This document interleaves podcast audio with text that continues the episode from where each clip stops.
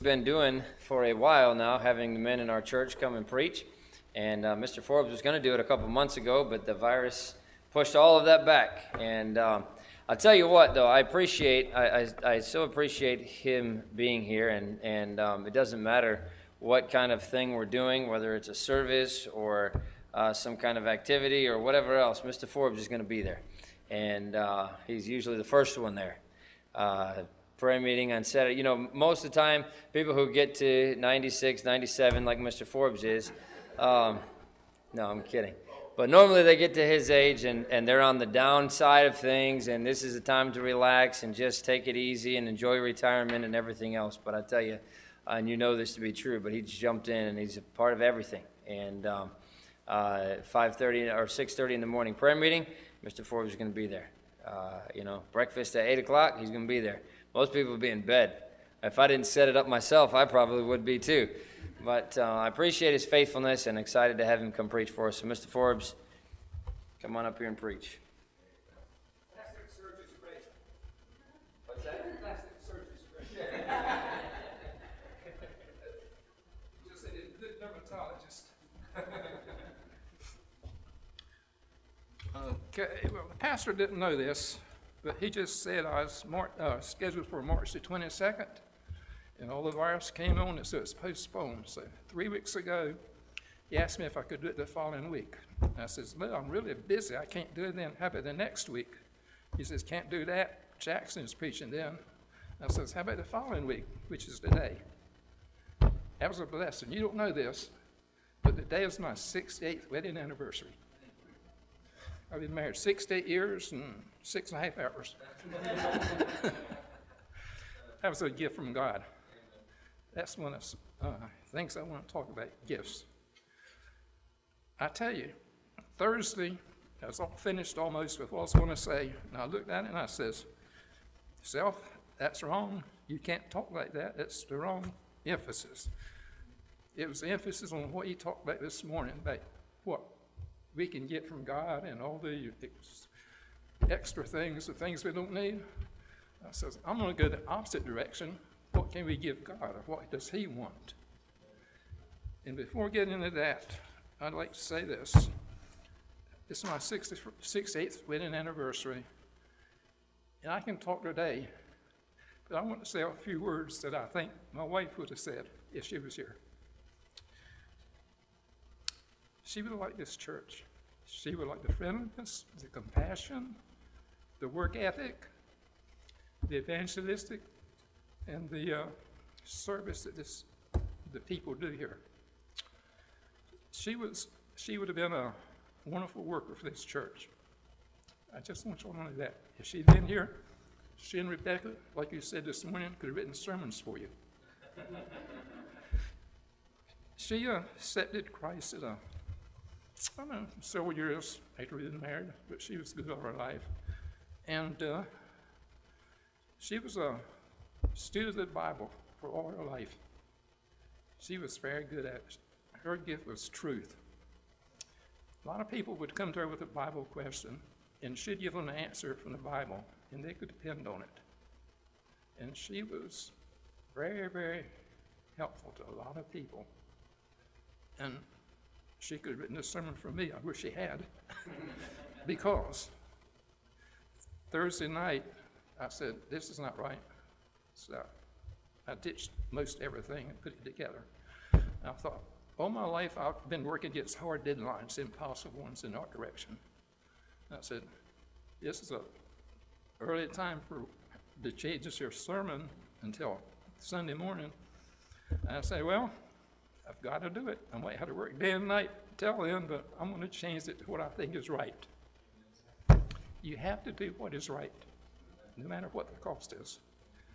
Luckily, or blessedly, you might say, God let me finish on plenty of time, and I'm happy with what I have to say. You guys may not like it, but I like it. okay. God has arranged my life in so many ways I think it's a blessing that He arranged me to speak in tonight because He's been good to me, and I want to tell others what He's done. I, I used to think about heaven more or less in broad terms, but I'd be with Jesus, my Christian family and friends, no more sorrow, no more pain, happiness and goodness forever. But it's more than that. And I wanted to know more or less how it is because I do want to be with my wife again in heaven. And I was sort of curious how much I could find out that she would be experiencing. And one of the things I saw or thought about was you've probably heard of it is um, now this is not biblical, so I'm not trying to advertise this or pull, uh, push this, but a lot of those near-death experiences have a lot of things in it that, unless God has shown them that, I don't know how they could have known it. So I just want to show you a, a couple of experiences I read about because it does say that uh, I was interested in what people would look like. Would you recognize them? Would you know who they were? Would you know who their friends were? What did they look like? And that's a couple here I want to uh, read it to you. I don't want, I couldn't memorize all this anyway, so. And this is a mother of a three and a half year old son who had open heart surgery. So I read what she said. About two weeks after the surgery, my son started asking when he could go back to the beautiful sunny place with all the flowers and animals. I said, We'll go to the park in a few days when you're feeling better. No, he said, I don't mean the park. I mean the sunny place I went to with the lady. I asked him, What lady? And he said, The lady that floats. You didn't take me there. The lady came and got me. She held my hand and we floated up. You were outside when I was having my heart mended. It was okay. The lady looked after me. The lady loves me. It wasn't scary. It was lovely. Everything was bright and colorful, but I wanted to come back to see you. When I came back, I was awake, but I was up on the ceiling, and when I looked down, I was lying in a bed with my arms by my sides, and doctors were doing something to my chest. Everything was really bright, and I floated back down. Later on, the mother said this One day I showed him a photo of my mother. She had passed away when she was my age, and he said, That's her, that's the lady. And here are things to take note of in, in that. There's a testimony from a very young child. He's no perceived notions of what his soul looks like, no concept of, no concept of death, and no reason to think of dead people or, it, or looking like anything. And very young children describe things in a matter of fact, specific ways. If they see a ball, they call it a ball. They see a pretty light, they call it a pretty light. If they see a person, they call him or her a person. They would not say a pretty light is a person, even if it talked to them. With children, what you see is what you get. Okay, notice that this boy's story, he talks about spending time with a lady. He clearly remembered seeing a woman and not a man, which suggests that you could tell the difference between the two, either in the soul shape or in facial features. That he was able to recognize a photograph of his granddaughter or grandmother as being the lady he saw is also significant. In this case, he remembered the appearance of his soul in the photograph and not the other way around. So the boy saw something that he recognized visually as a person. Not only that, a person of a specific gender, and not only that, but someone who turned out to be a specific person whom he had never met. That's a very specific kind of look for his soul. Okay, that's the first one. I have one more. It's not quite as long as that. We're about the same. Okay, this is called the Burpo perspective. Okay, Colton. This has a name for it. This was named Colton also. So what about Colton Burpo? Colton is the son of Todd Burpo, a part-time pastor, business owner, volunteer fireman, and coach from the small farming town of Imperial, Nebraska. The best-selling book, Heaven is for Real, tells the story of a family's unexpected plunge into a parent's nightmare when the young Colton suffered a burst appendix. The time was a trial to the family in every way and a test of the father's faith.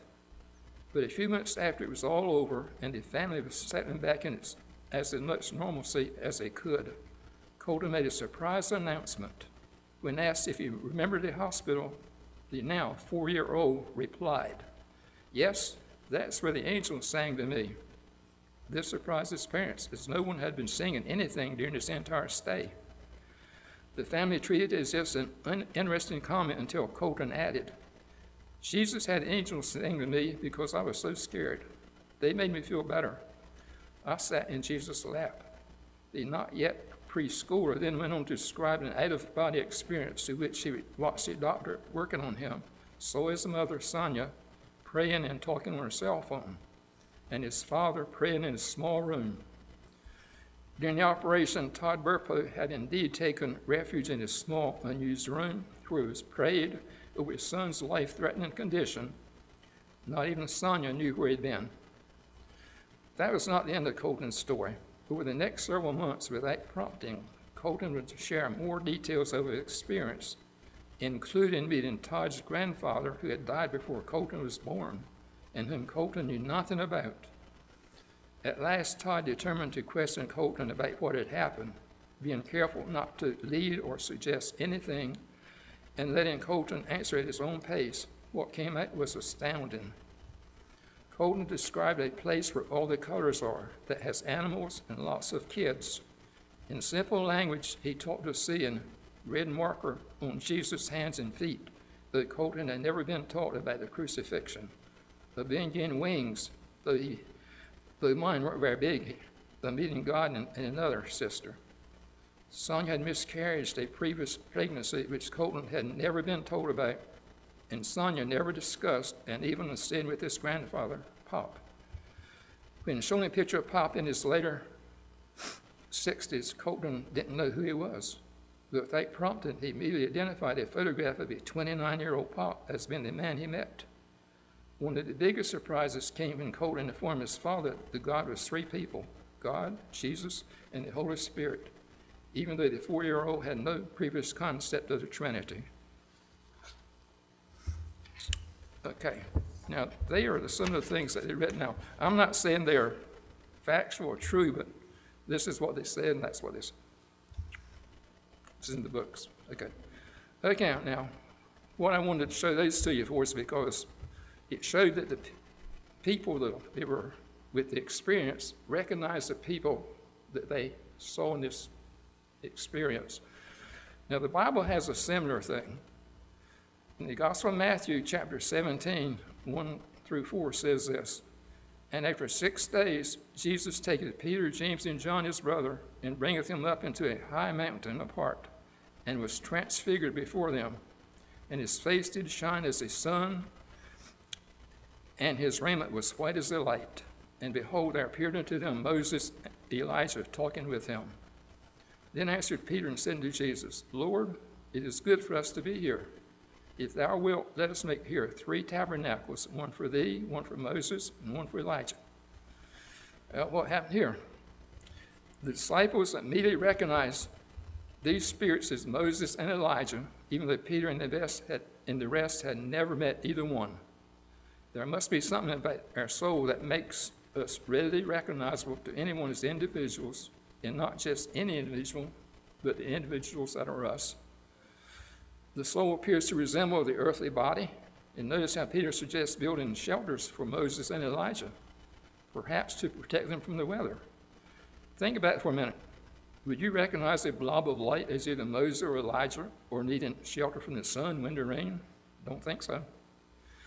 I think Peter and the others are, saw the two spirits as people, heads, hands, bodies, feet, the whole person, and Peter decided on what a person appreciates in a hot, sunny climate a nice shaded garment, gazebo to sit under.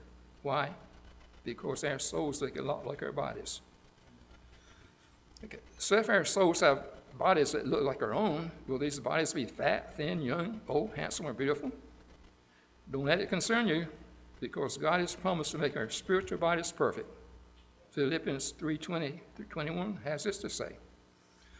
For our conversation is in heaven, from which also we look for the Savior, the Lord Jesus Christ, who shall change their vile body, that it may be fashioned to, like unto his glorious body, according to the working whereby he is able even to subdue all things unto himself. And will we know one another? 1 Corinthians 13 12 says this For now we see through a glass darkly, but then face to face. Now I know in part, but then shall I know even as I also am known. From these verses, I believe we'll recognize one another in our perfect and glorified body. Okay. Then what is heaven going to look like? That was the people, and this is what it's going to look like. Well, start with knowledge in many ways that heaven is indescribable, and most of the details about heaven were intentionally left out of the Bible. I don't think that's because God doesn't want us to know. I think that's because things are so beyond our imagination that we can't even think about them. And just think about it in these days, back in the, in the tribulation, in the, in the tribulation, or just before that, the two witnesses lie, was lying dead in the street for three and a half days. And then, three and a half days later, they arose and was, went to heaven. Now, it also says that the people in the nations, the tongues all around them could see that or knew that. At that time, there was no television, no photography like they have today. And to them, that would have been an impossible prophecy. But today, it's everyday happenings. We can see things happening right now, all the way around the world, instantly. So I think in the future, when we get to heaven, things are going to be so, so unimaginable and so great that God would waste his time telling us because we could not imagine it. Anyway, I don't, uh, I'm not downplaying all the good things that God has when I say that I was looking at it from the wrong side, but what God gives us, but what we can give him. I just give one, I just want to give one illustration Of course, he's promised us a mansion beyond anything. And Joshua, can you show the first one? I want to show the three richest or three most valuable homes or buildings in the world today. The three most valuable ones. What be the third one? Okay, that one's in the uh, that's called the Villa Leopolda in the French Alps. $750 million is the value. It's number three country, number three valued home in the world. You might take a, just see what, just take a good and see something that you might think is not described in the Bible. In the next one, the next one, okay, that's in Antilia in Mumbai, India. $1 billion. Number two, number two valuable building. It's an odd looking shape, but anyway. And the number one expensive valued home in the whole world. Number one, Buckingham Palace. $2.9 billion. Did any of y'all see in those pictures here a clue to why there are chicken coops compared to our mansion in heaven?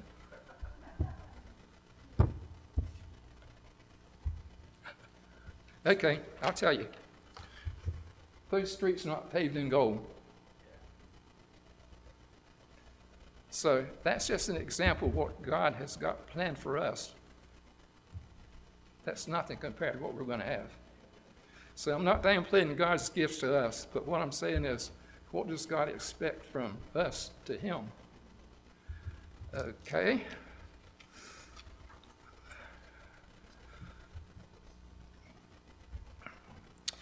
says, uh, How do we know that we're going to have a mansion in heaven? How do we know that? It's God has promised that very thing. Here it is in John 14, 2 and 3. In my Father's house are many mansions. If it were not so, I would have told you. I go to prepare a place for you, and if I go and prepare a place for you, I will come again and receive you unto myself, that where I am, there you may be also. And what God has promised has always happened or will happen. I don't know whether you know it or not, but there are over 300 prophecies in the Bible concerning Jesus that has happened. And the only prophecies right at this point that haven't happened are the ones concerning the second coming. And when he comes in, you can be assured he will complete them all. All things will set right. Okay, in 1 John 17 17, very short verse. Thy word is truth. Okay. And heaven is not a happenstance, just a idle or side glance from God or whatever. It happened from the beginning. Matthew 25, 34 says this It was prepared for us from the very beginning. Then shall the king send unto them on his right hand, Come, you blessed of my father, inherit the kingdom prepared for you from the foundation of the world. God was saying that, Jesus was saying that when God spoke the universe into existence, God began to plan heaven at the very time. He knew we weren't destined to live on earth for a long time. He knew we'd each have a limited number of years, and then we would die. And heaven is, external, it is, is the eternal home God made for the believers. Matthew 5:12 says, "Rejoice and be exceedingly glad, for great is your reward in heaven." Okay. Now, what are some of the rewards? Now, this is where I was trying to get away from because this is what they were we think we're going to have, but I think the important thing is what we can give God. I'm going, to, I'm going to skip what are some of the rewards and go to this. God loves us and wants us to love Him. He wants fellowship with us. Right at the beginning, He had fellowship with Adam and Eve. He walked with them in the garden in the cool of the evening. And I imagine they had some very interesting conversations. One of them was naming all animals. And I imagine that God had a few chuckles when Adam was naming all animals. Adam, where did you come up with that word? Does that animal look like that fits him? I wouldn't be surprised if God didn't change that word that Adams chose. Okay, here's something we always share too. Are there pets in heaven? If your pet is a horse, you, Revelation 19, 11, 14 has the answer. Gibbs and Bunny. now I saw heaven open, and behold, a white horse. There's a white horse there. And he who sat on him was called faithful and true, and in righteousness he judges and makes war. His eyes were like a flame of fire, and on his head were many crowns.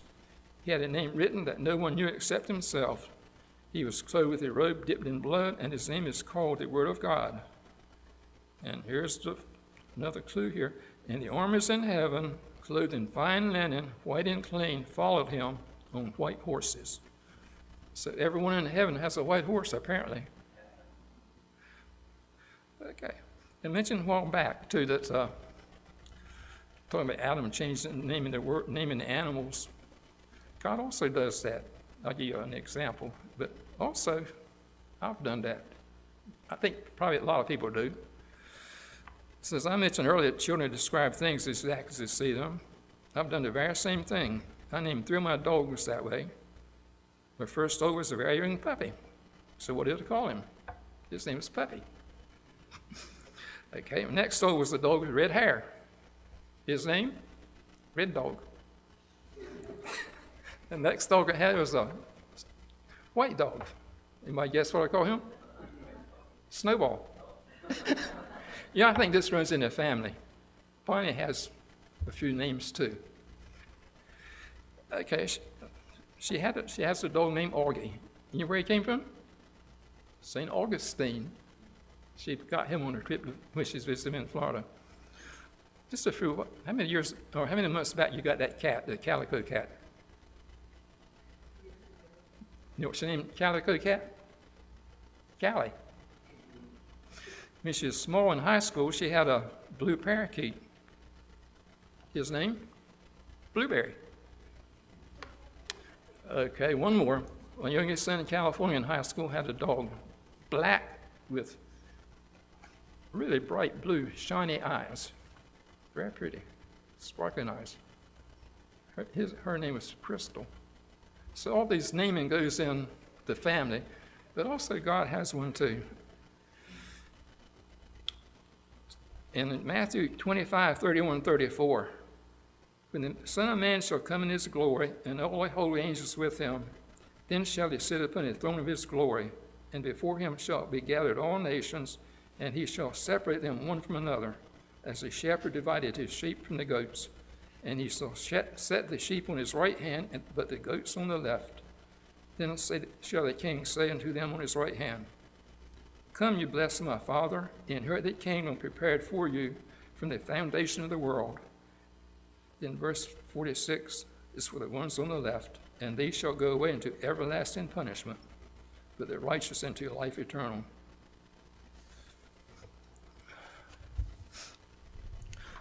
Um, I want to tell you when I started this talk, I want to show up to tell things, about the things that Bob the score, but the more and more descriptive of God's wonderful plans may cause to rethink the situation. It just it isn't just what we want. What does God want? Matthew 23, 37, 38 says, Jesus said unto him, Then shalt thou shalt love the Lord thy God with all thy heart, with all thy and with all my mind. This is the first and great commandment. He just wants our love. All those gifts he gives us really doesn't mean anything unless it's a gift of Jesus. He gives that most perfect gift of all. And we, uh, I think we overlook some of the things that he gives us. We just look, say, this is what he's given us, but what does he want in return? I think the greatest gift of him is for us to love him and do his will. And that's uh, the greatest gift he could have. When he made this world, I don't think he made us as a robot to automatically love. He gave us free will. And we, we need to really uh, use that free will to love God for all the things He's done for us. Even though the gifts are very good, that's not the important thing. It's the love that it's shown. In my life, I'll give you an example here. I'll show you one thing.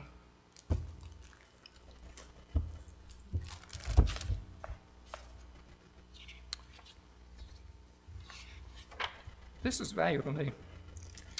You might not think so. It's a little piece of cellophane. It's a wrapper from a candy box. Schrafft's chocolates. This thing is over 78 years old. It was in the scrapbook my wife made when we started dating. She did it from the very first day. I didn't know it until we got married. She had two scrapbooks. I guess she's making sure I had all my promises kept up or whatever. but anyway, I gave her that box of candy two days after we met. I probably thought she was unattainable, anything I could to get her attention to like me, whatever. so anyway, I did not know she kept this candy box wrapper for that many years. But it was a gift that she cherished. It wasn't the candy, it was the thought behind it. So I think God is the same way. It's not the uh, gift itself, it's just the thought. So I, uh, I'm only going to tell you this, but I think it's worthwhile. Thursday, I was having second thoughts about what I was going to say. And in the mail, I got a book. Right here, it's right here. I hadn't ordered it. I looked on the address. There's my name. Address is perfect. And here it says, the biggest line of history of Christianity. What's unusual about that is, a letter in here also. It's from a guy named Matthew Kelly in North Palm Beach, Florida. I never met him. I don't know who he is or anything.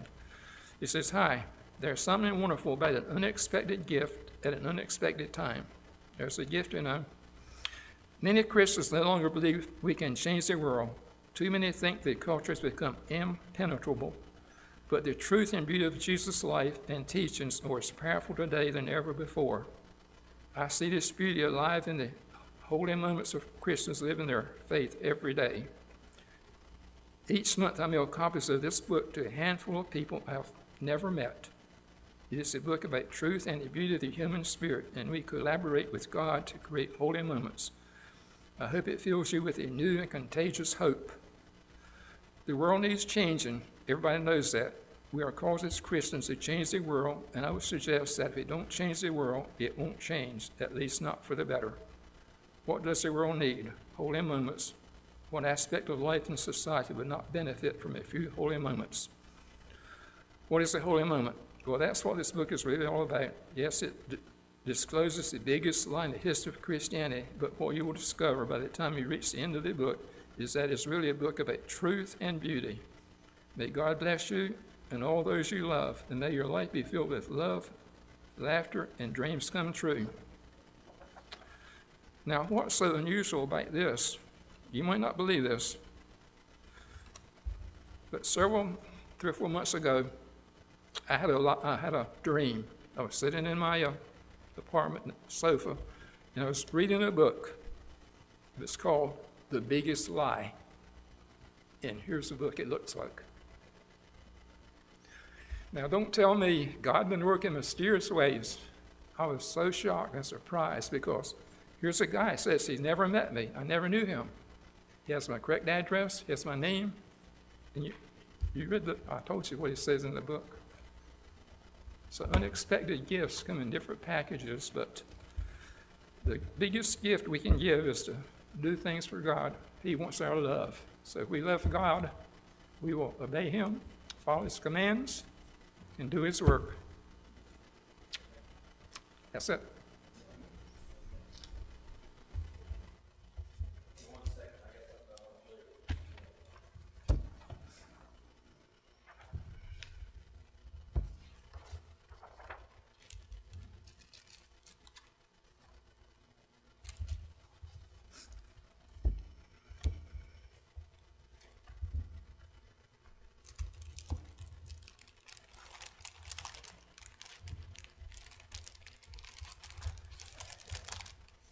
I want to kind of just piggyback on that because there's a lot of um, ideas. Turn your Bible to Jonah real quick.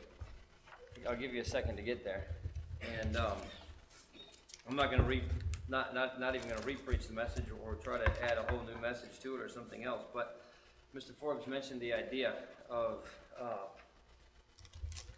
you know, uh, people having heavenly experiences and all that stuff. And, and uh, we have kind of glimpses of that here and there. Um, you see that obviously the entire book of Revelation was written because John went to heaven. Um, and the Bible doesn't call it an out of body experience or a, uh, or a near death experience or something like that, but um, just something to kind of whet your appetite in here. But in Jonah chapter 2, um, Jonah died, I think. Jonah was in the belly of the whale for three days and three nights. Um, you can't live in the belly of a whale for that long. And, uh, you know, a lot of people, oh, the story is just made up because you can't live that. So, I mean, it, the, the, the great fish that Jonah was in, even if it was in a whale, if, even if he was in an actual whale, um, would have had a hard time living in that. In, uh, in that. And, and in fact, it says this in verse number two. Um, Jonah prayed unto the Lord his God out of the fish's belly and said, I cried by reason of mine affliction unto the Lord, and he heard me out of the belly of hell, cried I, and thou heardest my voice. You go down to verse number six. I went down to the bottoms of the mountains. The earth with her bars was about me forever. Yet hast thou brought up my life from corruption, O Lord my God. When my soul fainted within me, I remembered the Lord, and my prayer came in unto thee into thine holy temple.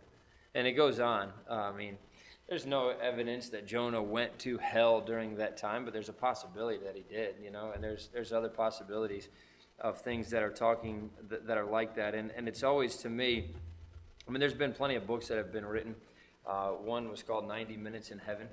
Um, this guy died and, and, went to heaven for 90 minutes and didn't want to come back, but God said, it, you know, you're coming back. And he wrote about that whole experience. And obviously, I mean, there's plenty of fiction books out there, uh, plenty of things that people have uh, written that are just completely made up, so people can make these stories up. But the things that gets me is when you have these little kids that, um, like, uh, so so let me let me let me tell you a little bit more about that story. You don't have to stand up here if you don't Okay. want to. I'm going to say one thing. Okay, sure. I had one, I had one more slide I wanted to show you. Oh, okay. Okay, take it. Sure. And it says, when it said, you know, it's John three sixteen, for God so loved the world that he gave his only begotten Son, that whosoever believeth in him should not perish, but have everlasting life. Got it, John? Yeah. Amen. That's good. Yeah, that's good. And I'll tell you, um, the story that he was telling about Colton Burpo is, is it comes from a book called Heaven is for Real. Maybe you've read it, maybe you have not. But Colton, um, uh, basically, the doctors lost him on the operating table. and and that's the story that he was telling about. And uh, he, I mean, he grew up in a pastor's home, so it's a possibility that he had heard all of this stuff before, and you know he was able to talk about it because his dad had talked about it in messages or whatever else. But there's plenty of other things, even some of them Mr. Forbes mentioned that um, there's no way he could have known about. He talked about his grandfather. He talked about a couple other things, but he said while he was up there that he saw Jesus. And his father was very interested in that, very skeptical about that. Did he actually see Jesus, or was this just some kind of image, or was he hallucinating or having a dream or whatever else? And so uh, his dad was a pastor, and so he started uh, just a little bit at a time showing him pictures. Is this what Jesus looked like? You know, long haired Jesus and all that stuff. That's what everybody always pictures him as. No, that's not, that's not who I saw. That's not Jesus. Jesus took me by the hand and led me through heaven. And he said, uh, found another book. Is this Jesus? No, it's not him. That's not what he looks like. Uh, what about this one? No, it's not him. Well, his dad was sitting in his office one day, uh, just kind of the same thing, just, just trying to research this stuff and see if there's actually something to him talking about these things. Is there a possibility that somebody could go to heaven, see heaven, see what, it's, what it looks like, and everything else? And so he was he was researching some things on the internet, and um, Colton came walking into his office, and he had a picture up there on his computer screen, and he said, "That's that's the man I saw. That's Jesus. He's the one that took me by the hand and led me all the way through heaven." And turns out that what it was was this this was a girl who was 12 years old, who lived in Russia. She was a Russian girl, and had actually basically had the exact same experience she was, um, uh, forget her name. It's An, Anna something. I, I, can't remember. It's a Russian name. Uh, but she came back from this near death experience at like eight or nine years old that she had had. And she was a phenomenal painter. Uh, had painted a bunch of things, but she saw Jesus the same way that Colton had seen Jesus when he was up in heaven. And that was the image that was up there on the screen when Colton walked in and said, That's him. And this is the picture that she painted of what Jesus looks like. And if you want to talk about a picture, and I don't know if this is Jesus or not, obviously, but you want to talk about a picture of, of a Jewish man, that's about as Jewish of a man as you can get. And this girl is 12 years old. It's not like she went to Israel and saw Jews walking around and came back and painted this, but she painted this picture of Jesus. And Colton came walking into that room, and that's the image that was up on the screen that his dad was looking at when he said, That's Jesus. That's him. He's the one that took me by the hand and led me through heaven. So interesting. Makes you wonder, you know, if, if, if there is something to that. I, I don't know if this is what Jesus looks like or not, but I can tell you this He's not handsome. And the Bible says in Isaiah that there is no form nor comeliness, meaning there's, it says there's no form nor comeliness that men should desire him. In other words, Jesus is not some big, strapping, handsome looking dude that everybody wants to follow. He's just not ugly, but comely, you know? Nothing in him that would be this, you know, people want to follow him because of who he is and the strength that he projects and all of that stuff, you know? Um, and, and so who knows? Who knows if that's him or not, but I, I think there is something to some of those stories. And uh, certainly the fact that John went to heaven and uh, was led up there. Paul went to heaven and, and saw things that he said he couldn't even describe. Um, were those guys in near death experiences? Not particularly necessarily, but God allowed them to get a glimpse and still come back to earth, you know. So who knows? I, I don't know if there's anything to it or not, but um, uh, it's still an interesting thought. It's still interesting to think about. And, you know, the Bible gives us a glimpse into what heaven is like when you read in Revelation. And like Mr. Forbes was saying, I think some of them is so. It's just such a uh, such an amazing place that we can't even really. Our, our minds are too finite. We can't comprehend those things. And so even some of the things that the that the Bible talks about, you know, a gate made of pearl, solid pearl. You know, we can't even comprehend that. Pearls are, are this big. You know, streets made of transparent uh, gold that is so fine that it's like transparent glass it doesn't even it doesn't even we can't even comprehend that you know and that's just the tip of the iceberg when it comes to those things in the way that, that the bible describes heaven um, and you know i think i think one of the biggest mistakes that we make and, I, and I'm done. I'm not gonna I'm not gonna drag this on. But I think one of the biggest mistakes that we make is that we so undervalue and underestimate heaven and eternity and God. Um, we have these views of what those places are going to be like. We have the views of what God is going to be like. But it's all based on what we know. And oh, yeah, heaven's going to be a wonderful place. I can't wait to get there. But I've got so much that I want to do on this earth before then. I don't want to go. If we really knew what heaven was really like, and if we had a really true concept of who God is, we wouldn't want to spend another second on this earth. And the minutes that we do have, the hours, the days, the years that we do have on this earth would be spent living for eternity if we had the right concept of God and the right view of heaven. It would change the way that we did everything. Just like we talked about this morning. If, if we truly know Christ, it'll, it'll change everything about us. There would be nothing that would want to make us live for this earth. It would want us to, we- we would want to live for eternity in every second of everything that we did if we really knew who God was. And I think it would be such an amazing experience to be able to go to heaven and see those things, but we have that promise and we have a glimpse of it already. And yet we still don't live for eternity so many times. I wonder if that's why God doesn't give us more of those experiences where we can go to heaven and see it come back. You know, it's like it's like the the rich man and Lazarus, right? The rich man said, "Send somebody to my family so that they can know not to come to this horrible place." And what did Jesus say? They got Moses and the prophets. They have the Bible. If they're not going to follow the Bible, they're not going to follow somebody that came back from the dead, right? We have what God needs us to know. We can imagine everything we want to imagine. Heaven's going to be so much more wonderful than we can even comprehend. But that ought to make us live for Christ even more. That ought to make us want to know Christ even more. And is there a near death experience that, that people can go to heaven? I don't know, possibly. Very possibly. I mean, it's hard to discount some of these stories when there's so many of them, and the kids are so little when it happens, and when they're talking about it, they don't know what they're talking about. But we need a, we need a view of who God is, and we need a, a view of what eternity is really going to be like, and it'll change the way that we live on this earth. Appreciate the message. It's a good message tonight. Let's go ahead and stand and we'll close in prayer. And then we'll have a time of invitation. Father, we love you. Again, we thank you so much for how good you are to us. What a blessing it is to be able to be here. I thank you for the message tonight. What an encouragement it is. We're going to see you someday. We're going to be in heaven someday. And on the timeline of eternity, it's not long. It's not long. God, I pray that you'd help us as Christians to live the way that you want us to live so that we might impact this world for you. Pray that you'd help us to live for eternity, that we live with eternity in view, and that everything we do with every minute of every day would be toward eternity. God, I pray that if there is a decision that needs to be made tonight to help move us in that direction, that we do it. Thank you for what you do for us in Jesus' name.